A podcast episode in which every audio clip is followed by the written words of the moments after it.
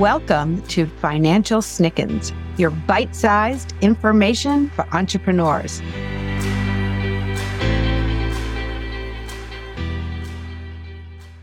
I'm your host, Elisa McCabe, and today we're going to be talking about financial documents, which ones you should keep and for how long. So recently I moved. I had been in my home for 15 years, and moving made me take stock of what I had in my house and what I really don't need to take with me. We were downsizing, so I had to really think about what am I going to take? So then I started looking through all my old filing cabinets, and I realized how many paper files I had from when I first started First Steps Financial over 10 years ago. And this was back before we went paperless. It was funny because I was talking with one of my clients about moving, and she said, oh my God, I have no idea what I should be keeping or throwing out. So then we started this discussion about the importance of maintaining copies of your financial documents and working with your partner in case you have an audit. You know, in the accounting industry, we always talk about having different places to store things, typically 3 places. It was funny because we were talking about, and my client was asking, what do we keep and what do we get rid of and how long do you keep these things? And I let her know there are bank statements, tax returns, and any receipts she supplied to us are either inside of QuickBooks Online or we store them in a secure online filing system called ShareFile, which is owned by Citrix and it's encrypted at rest and transferring documents. So since I had quite a bit of paper to move and I decided to get rid of it, I called around to find a mobile shredding company. And if you do this, this was such a great experience and I highly recommend it, but make sure it has a few qualities, make sure that they are insured, make sure that they can provide you with a certificate of destruction and that they are qualified to handle sensitive documents. So I found a place, they were amazing. And then I had to go through all that paperwork and see which documents I wanted to keep and what documents I'm required to keep. So after doing some research, I went onto the IRS website and I found some other sources too. So this is what I found, and I'll give you some links, the IRS website link. So what it suggests is what documents do you keep for 3 years? Your income tax returns.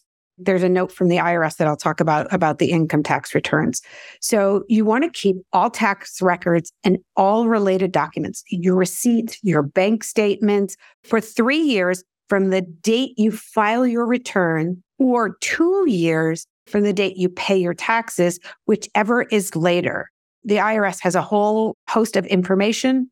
So it's income tax returns you want to keep for 3 years, and then all the bank statements, receipts, and any income and expense documents that are related to those returns. So documents to keep for 7 years, loan documents. It is such a great feeling to pay off a loan, but keep the documentation there. So if there's an error at the bank, you have proof of payment and closure of the loan, and then keep it until it's no longer active. So keep active contracts, insurance documents, property records, stock certificates. Keep all these items while they're active. After the contracts are completed or the insurance policy expires, then you can destroy those documents. There are certain items that you keep forever. And those, I recommend that you keep them in 3 places. So you keep the original someplace, you make a copy of it, and then you store it on the cloud, either on your computer or on the cloud, but just make sure it's secure so that you have access to it. I highly recommend an encrypted file on the cloud because anything could happen to your computer and then you would lose it there. God forbid you have a fire in your home and it destroys the paper copies and your computer. You can't get those things back.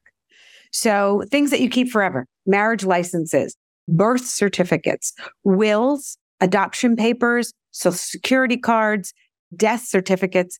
And this one surprised me: records of paid mortgages.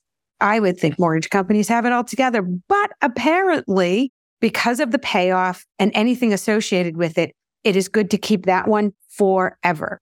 So retain all of these documents online. You can scan them into your computer, like I said, or pay for a secure cloud-based filing system such as ShareFile. They aren't expensive, and it is their business to keep these documents secure. Keeping your documents organized, both online and with paper, We'll give you easy access to them if you need them, or even better, if you need to purge them. You know exactly what you're going to purge, and you also know what you need to keep. So I moved with so much less paper. I have empty filing cabinets that I don't even plan on filling up. So some notes about tax returns from the IRS. I mentioned this before, and this is something I wanted to keep separate and talk to you about. Keep records for 6 years if you do not report income you should report. So you know who you are. I'm not even going to talk about it. And if it's more than 25% of the gross income you show on your return. So if for some reason there was a year you didn't report some type of income, and you know you did, keep records of it because they can go back and they can make you produce that information. And if you don't have it and you don't have the expenses that go with it, you can run into some real problems, and then they can assume things. Keep records for 7 years if you file a claim for a loss from worthless securities or bad debt reduction. Those things you need to keep for at least 7 years, not the typical 3 years when you file a return. Keep your records indefinitely if for some reason you didn't file a return. Either you forgot, you were sick, you just couldn't get there. Keep that. Keep records indefinitely if you file a fraudulent return. I know this seems silly, but really, if for whatever reason you filed a return that wasn't completely true, keep those records. It's important. Keep employment tax records for at least 4 years after the date that the tax becomes due or is paid, whichever is later. So that's something that you want to keep if you're paying, for employment tax records. And then if you have any more questions about what paperwork to keep, and the paper shredder that I used, who was amazing, and it's mobile, comes to your home or office and will shred everything and actually lets you watch it. It's kind of cool. I got to watch on a camera of them dumping it into the truck and shredding it. And any other questions you might have about what returns you should keep or where to store documents, we can certainly give some suggestions. Head over to our website, firststepsfinancial.com. And you can email me, Elisa, at First Steps Financial, and I look forward to talking to you.